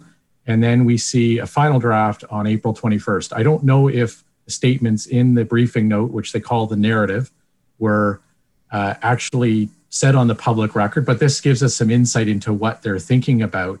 And one of the statements that sort of drew in my attention was that um, uh, the Cargill plant is completely safe from the perspective of uh, Ministry of Labor, OHS, and uh, Alberta Health Services. And that statement appears in the final briefing document on April 21st. This is the day after Cargill has shut the plant down, after there's been a reported death of a Cargill worker and over 500 infections. So, a statement like that it tells you that there was a detachment from reality here. This plant clearly had issues there. Uh, clearly, people were getting sick uh, through through their work there, and also other settings in carpooling and in households as well. Um, but you don't make a statement like that after the plant closes. And I've I don't know any regulator who would ever say said environment is completely safe. They might say they're in compliance with the regulations, but you don't make a blanket statement like that. Uh, I don't want to take anything for granted, so sometimes I've got to ask obvious questions. Why is it problematic that a statement was issued that it was completely safe? I mean, can you spell it out for us? So that that that was in a briefing note, and that gives us some insight into what they're thinking. I don't know if they ever made that statement, but it certainly informed statements they made at the town hall, virtual town hall on a- April 18th. Why is it important? They officials are not um, they're not willing to take another step and examine infection in the plant. They're assuming, and this relates to Dr. Hinshaw's comments and her other public health officials that it's primarily and mostly due to carpooling and uh, household transmissions. And so, what it tells us is they're not looking at the plant. And the problem in the plant is the workers express at the town hall and as the union expresses is that Cargill is not um, has not implemented the public health measures that Dr. Hinshaw and others have recommended, that there's still gaps in implementation and that there's still pressure to return to work uh, when, when workers are ill. And this, this is a problem. And, you know, the Globe Mail's reported on this in, in May of last year. Um, it, there's, it's widely documented that there were issues with the implementation of public health measures there. And the, I would say further that there, the, the Alberta Workers' Compensation Board has, well, it will, it did not share the number of uh, COVID claims from Cargill workers with me. It did provide data on COVID claims across the meat processing sector. They've accepted 95% of them as work related. Um, so that also tells us that if the Alberta WCB is accepting these claims, that there was transmission in the plants during the course of work. Okay, so here, I mean, here's this with regards to timelines. I mean, this is a tweet from Alberta's agriculture minister. Uh, this is April 18th of 2020 uh, from Devin Dreeshen, who's quoting a report in the Calgary Sun. Uh, this from his official account as ag minister on April 18th. Quote, the Cargill plant has taken all necessary measures to mitigate risk to its staff. This includes temperature testing, enhanced cleaning, sanitizing, disallowing visitation, installing plastic dividers, implementing staggered breaks, and more. Now, now that's coming from the ag minister. So to me, that that operates as essentially an endorsement. I mean, he it, it appears as though whether or not he's technically making the statement, uh, that he is pushing the statement out uh, as as as a, a way to, I suppose, calm the public. Now, if you look at the timeline, that was April 18th. April 6th, the first worker at Cargill's plant tests positive. April 13th, uh, the union brings 38 COVID cases to the attention of the media, right? Uh, the union says the plant is unsafe and should be shut down. April 15th, Alberta Occupational Health and Safety conducts a video inspection of the plant. In other words, an OHS officer was not willing to attend the plant, which is pretty interesting. And then on April 17th, Dr. Deena Hinshaw announces 358 COVID cases related to the outbreak. That's a pretty tough look on the on the minister. Yeah, and, and you know, briefly, you know, the ag minister, you know, he's you know, I think advocating for industry, which is is is he's he's allowed to do that. That's that's fine. But other arms of government, in this case, the Ministry of Labor and Immigration, also has responsibilities and they are to ensure compliance with uh, occupational health and safety legislation. So I don't know the basis for that tweet, um, but what's problematic is that the arm of government, the Ministry of Labor and Immigration, that's responsible for compliance with OHS regulations, does the video uh, inspection, but also at the town hall, and this is problematic, says to workers, bring, bring me your complaints and we'll investigate them. There's no commitment to proactive investigations, um, to uh, making statements that the employer is responsible for health and safety. So it's one thing to to say somebody's uh, or to say recommend uh, prevention measures. It's quite another thing to ensure that they're implemented effectively. So ultimately, um, you know, three workers die. Over 950 workers are infected. Uh, in January of 2021, the RCMP initiates an investigation under the criminal code uh, into Cargill's activities. What do you believe a public inquiry would accomplish? I mean, you've stated on the record that you believe there needs to be one. Why do you think it's important? I've I've been interviewed probably over 100 times at various OHS incidents. I've never called for a public inquiry before. Um, they're reserved for, I think, the most serious incidents, and this this is, in my judgment, one of them. Um, at the time, it was the largest COVID, uh, outbreak in North America. It remains the largest outbreak in Canada. Ultimately, with a public inquiry, you want to know what went wrong and what we can do to prevent it from happening again. There's been other public inquiries in Canada, boards of commissions set up to look into COVID outbreaks in a long long-term care facilities. So there's precedent for doing that in Canada and ultimately you want to learn lessons and not not repeat them we have with cbc's uh, reporting uh, new evidence here it raises many questions about what happened and um, regulatory bodies, those who had regulatory responsibilities that didn't carry through with them, or there was gaps there. That needs that needs to be looked at to prevent this doesn't happen again. And we know since uh, last April that meat processing plants that COVID it really likes that environment. It's cold, it's damp. Sometimes workers to communicate uh, over um, machinery speak loudly. So even if you're wearing a mask, you can still get transmission. A, a PPE uh, in a mask does not provide perfect protection. So there's more evidence here, and um, there's still, I think, a lot of misunderstanding. I noticed on Twitter uh, when when the story came out, there's still people insisting, well, it's it's it's how these workers, and I'd say they're vulnerable, marginalized workers are are are living their living conditions, and I think that's a misunderstanding, and that needs to be probed and corrected. We really appreciate your time this morning. Uh, Dr. Sean Tucker is a professor uh, who specializes in occupational health and safety uh, through the Faculty of Business Administration at the University of Regina. Thanks for making time for us. Thank you, Ryan.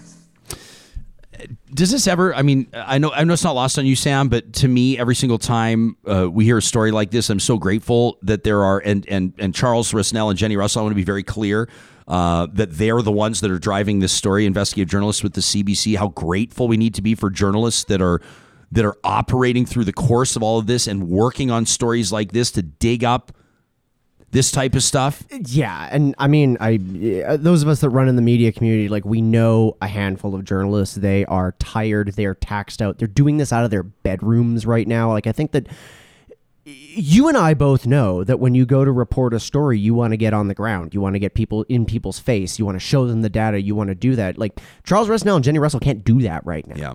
And there's just their job becomes so much harder in this scenario, and they're churning out just some incredible reporting. It's really important stuff. Uh, you know, Corey writes in and says some of these plants, it's profit over employee safety. Um, Alyssa says this is thinly veiled racism. Um, Kim indicating how, how grateful she is for the reporters that are doing a lot of this. I wish, I, I, gosh, I haven't had. I mean, it's just been. Yeah, I mean, even Emma right now is going video inspection, like video inspection. Shouldn't that raise red flags everywhere? When when an OH&S officer is unwilling to attend the site in person, Well, and I'm not saying I blame them.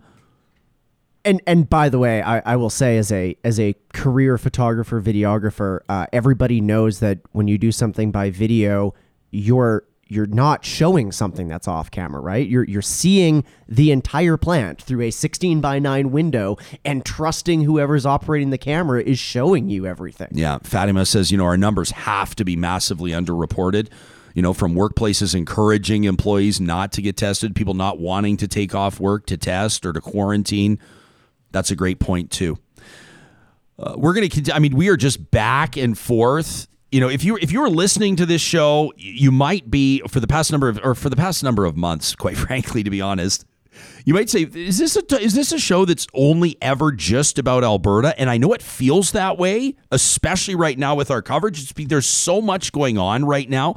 Alberta's news stories are kind of leading the headlines across the country, both due to COVID, no, not exclusively, and, and a lot of other stories as well, including the curriculum redesign. And we're going to get to more of your emails on that. Plus, Audrey Poitras, who's president of the Métis Nations of Alberta, is going to join us in just a few moments. Um, we wanted to remind you how grateful we are to have the support of the teams at St. Albert and Sherwood Dodge. They've got the best selection, not just of Ram trucks. You know that. I mean, Sherwood Dodge like led the country in Ram truck sales for the better part. I mean, for years. Um, and it's been the destination for people that are working in the trades, people that are hitting the road pulling trailers, whatever it is, or maybe it's your daily driver. You know that you'll find the province's best selection of Ram trucks at Sherwood and St. Albert Dodge. But what about the Jeep lineup? When you think of these two dealerships, think Jeep. From the Compass, I mean, from the, the, the grocery getters, right? All the way up to the Cherokee, the Grand Cherokee, the, the seven seater Grand Cherokee L, and then the Grand Wagoneer. The 2021 Jeep lineup is, won't say a complete overhaul, but it's extremely exciting, especially the reintroduction of that Grand Wagoneer. You'll find the best selection in the province at St. Albert and Sherwood Dodge. Also, wanted to give a big shout out to the team at Eden Landscaping. For more than 20 years, they've been designing people's dreams and then building them. You don't have to hire a landscape architect and then hire a contractor. They'll handle it all for you. And they love to work with budgets big and small. I mean, you got a tight budget, but you've got a really clear vision. They can work with it. You've got a bit of more of a flexible budget. Maybe you've built your dream home and you don't want to just go with the sod that the builder's going to give you. Eden Landscaping should be your first call. Check out the work that they've done at landscapeedmonton.ca. Well, yesterday, despite the fact that Alberta's premier claims that Indigenous groups are endorsing the draft curriculum released K to 6 from the province of Alberta and Alberta Education, the Métis Nation of Alberta calling on the government to redraft that exact curriculum, citing what they call monumental concerns about the Euro American colonial undertones. They say that they had very little input into the design of the curriculum, despite several attempts to be included in the committees that were established. Audrey Poitras was elected as the Métis Nation of Alberta's first female president back in 1996. She is the longest serving president of the MNA. President Poitras, it's wonderful to have you here on Real Talk. Thanks for making time for us. Thank you for inviting me. So It's Premier pleasure to be here. Premier Kenney yesterday says that he's had indigenous groups widely endorse this curriculum. Uh, certainly doesn't seem to be the case uh, with regards to the Métis Nation of Alberta. Can you take us into this?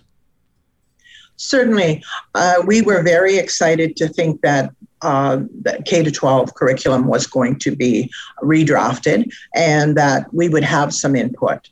There was committees set up. We actually had people um, put on those committees, and during that time, we actually had some um, discussions with the with the ministry, with the minister herself, in in saying that just putting on committees but not being heard is not is not effective we need to be heard. We need to clearly, when you're talking about the history, uh, the the what our children are going to be learning for the future. It's okay to talk about ancient civilization and how it's impacted our our society, but it's not okay to lead out leave out all the important um, history the, the knowledge that comes from the indigenous people of this country. And when you talk about indigenous people, it's First Nations, Métis, and Inuit, and you should not leave anyone out. And we just feel like there was so much more that could have been in here that was discussed, and it's just not there.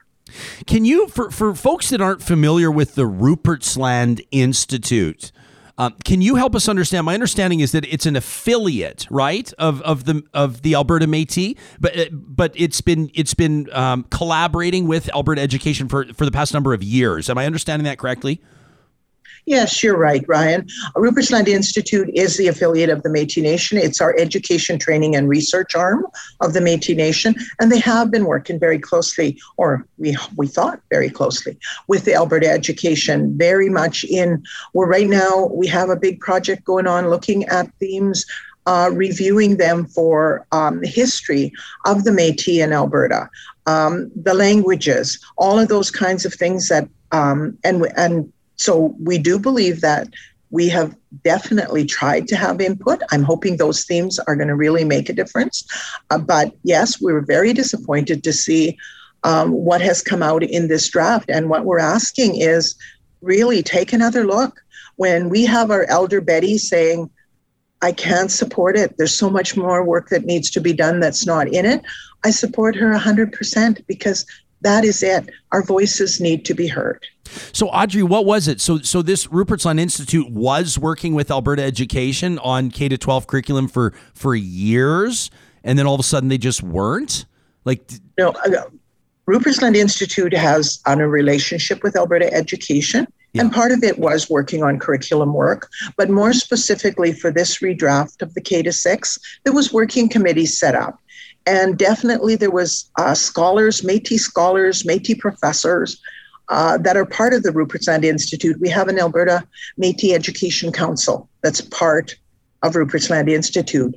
Uh, they were sitting on some of these committees, and over time, uh, you know, that's been going on for the last year, year and a half. And over time, they had come uh, to me and said, "Can we, you know, we we just feel like we're not being heard."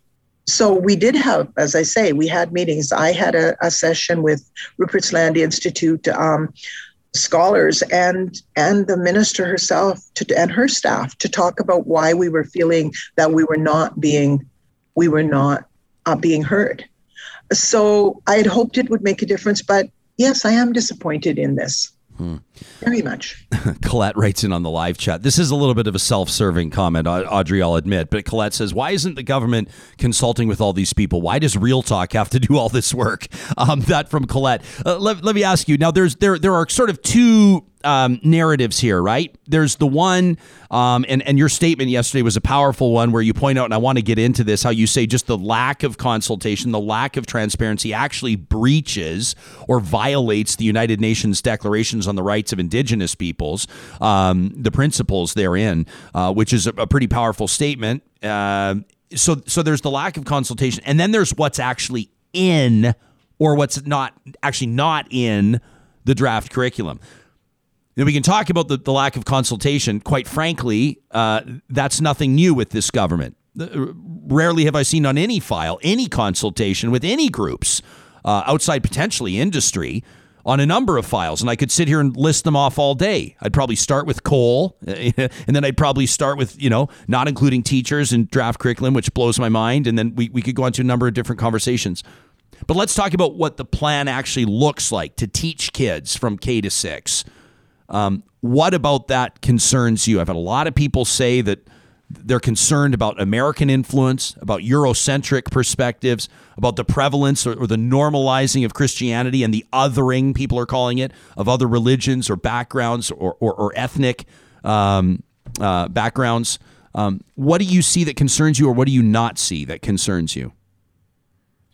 Okay, thanks, uh, Ryan. And I just want to make one comment of con- yes, consultation has been a big issue between the Métis Nation of Alberta and the government of Alberta for a long time. We have a consultation policy for the Métis with Canada, but we don't at this point with Alberta, and that's an issue. But on to today's topic, you know.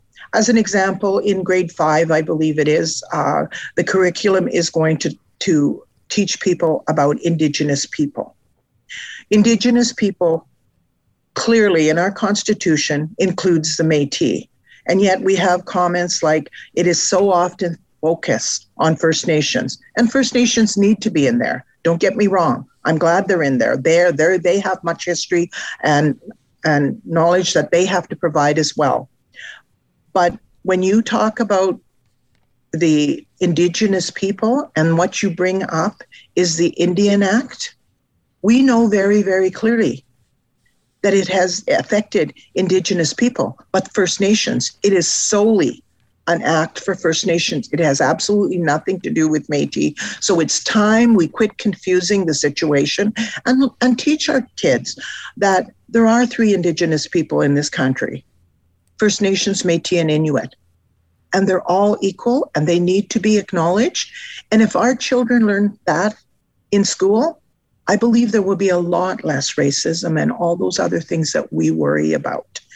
We talk about the uh, the the trade, the bartering, the economic situation. Nobody was more involved historically than the Métis in the economic um, opportunities at that time for in this country, and yet there's nothing about us there. Hmm. Those are the things that really upset us. That even though it's told, it's not heard or it's not followed through in the writing of the document. I find that it's just such a, like when you say to someone, you say, read the room. It's like this curriculum overhaul just fails to read the room. Um, and I guess that that probably, uh, President Poitras points to a bigger conversation, uh, which is a national conversation around truth and reconciliation and the report and the federal government's role and provincial government's roles, and even municipal governments for that matter, uh, and everyday Canadians in taking something from that and in meaningfully applying it to their lives and in actually moving forward in a spirit of reconciliation. I mean, do you see it happening? I've seen this described as the era of reconciliation, but if you actually ask the average Canadian to make a list of what they see tangibly happening or changing, I'm not sure anybody would have that deep of a list. Would you? no, you're right. You're right, Ryan. And I, I believe that that's part of this whole thing as well. Don't, in one hand, say um, you support the Truth and Reconciliation Commission and their calls to action, but it never goes further than that. It has to go further than that. Um, and so th- that's that's some of the things that that we worry about. Is we're in a country where, you know, we've accepted United Nations Declaration on on Indigenous people we've accepted the Truth and Reconciliation uh, Commission calls to action. And everything that I ever heard, we're moving forward to say, how do we do that together? And that's the real key piece to me. It has to be together. It's not about it's not about um, someone else telling our stories. It's not about a colonial revision of history once again.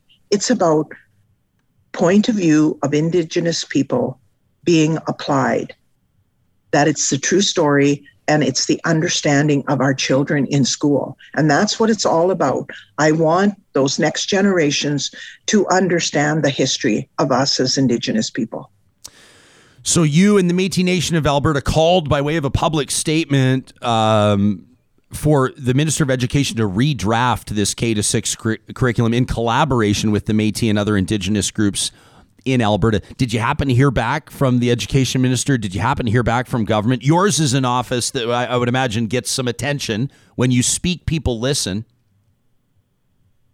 My understanding, uh, as of right now, is that um, Rupert's Land Institute has mm. um, Alberta Alberta Education, the the um, the senior staff that work with our CEO and, and education team over there have had a call and they are going to have a meeting. Uh, I did hear from one of the reporters in my last interview of the day yesterday that the minister had indicated that she felt that Métis were involved. And all I'm saying is then I know we had Métis people who were who were involved in the committees but once again, what we're seeing is exactly as we talked about a few months ago. They're in the committees, they're providing input, but it's not coming out any further than that by the looks of this draft. So all I'm asking is have another look, look at all of those that input that you had, and really ha- apply it to the curriculum. That's what that's what we're asking. Audrey Poitras is the elected president of the Métis Nation of Alberta. We're grateful that you were able to make time for us this morning. Thank you so much for this. Thank you very much, Ryan. Real talkers, we want to hear your thoughts on this. Um, I mean, I, I, would love to hear from, you know, when you talk about First Nations, uh, you know, Métis, Inuit, Canadians, Albertans. Uh, I, would love to hear from you. Talk at ryanjespersen.com how this is resonating with you. There, there are hundreds of examples, as Sam and I have talked about, hundreds of examples in our inbox of of individual parents or teachers that are outraged, that are disappointed, that feel let down, that are discouraged, that are motivated. I mean, expressing many different opinions. And some of it is really sort of general overarching stuff like the lack of consultation or the way that it was rolled out or the, the prevalence of American history or the removing the Canadian Charter of Rights and Freedoms people are talking about. And then some of it gets really specific, like, I don't see myself represented. And that's really powerful to hear. It's certainly discouraging, disheartening, but at the same time, it's a motivator, isn't it?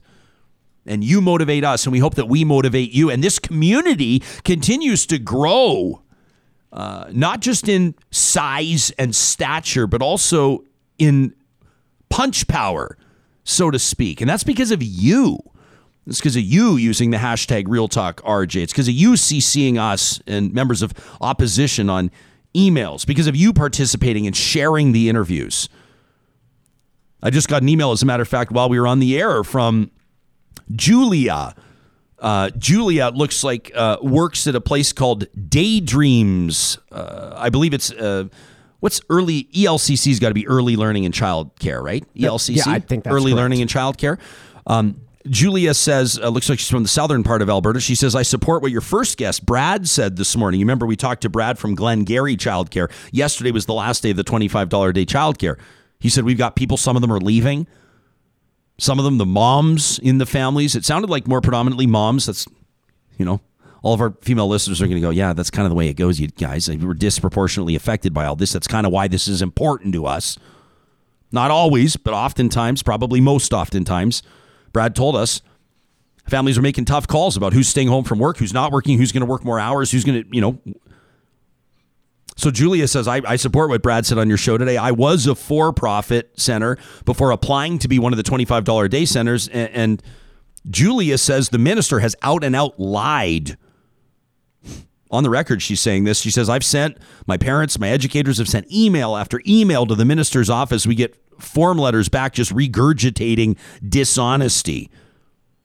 In town hall meetings, uh, she consistently talked about winners and losers and implied that we weren't that great, that it was a failed project, the $25 a day. It was a pilot.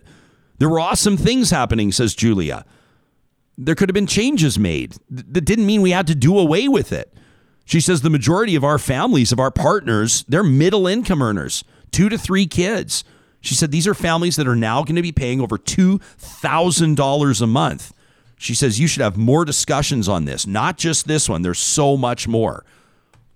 You'll have to forgive me. I say with a bit of a smirk on my face, but there's a lot that happens when we're live. And I can see sometimes the developments where I, I don't really check in on my Twitter mentions. And I just did, and I noticed that that a lot of people are saying that it's it's about time that we bring Rakhi Pancholi back on the show. She's uh, the MLA out of Edmonton Whitemud, and she's the official opposition critic for uh, Children's Services. I think we could probably find some time in our show tomorrow to bring Rakhi Pancholi on. I think she might have a few things to say Yeah, she, this. she's a mom too. Yeah. I mean, it always I always like to point out to people when people are parents um, on a file like this, it's it's relevant as well. So we can we can announce. I think that we got Shachi Kurl tomorrow, which I'm super super super I'm duper excited excited, that. That's gonna be super really excited cool. about Yeah. coming up at uh, about 8:35, 8:40 if you're listening live Mountain Time, 10:40 Eastern Time. Um, she's brilliant.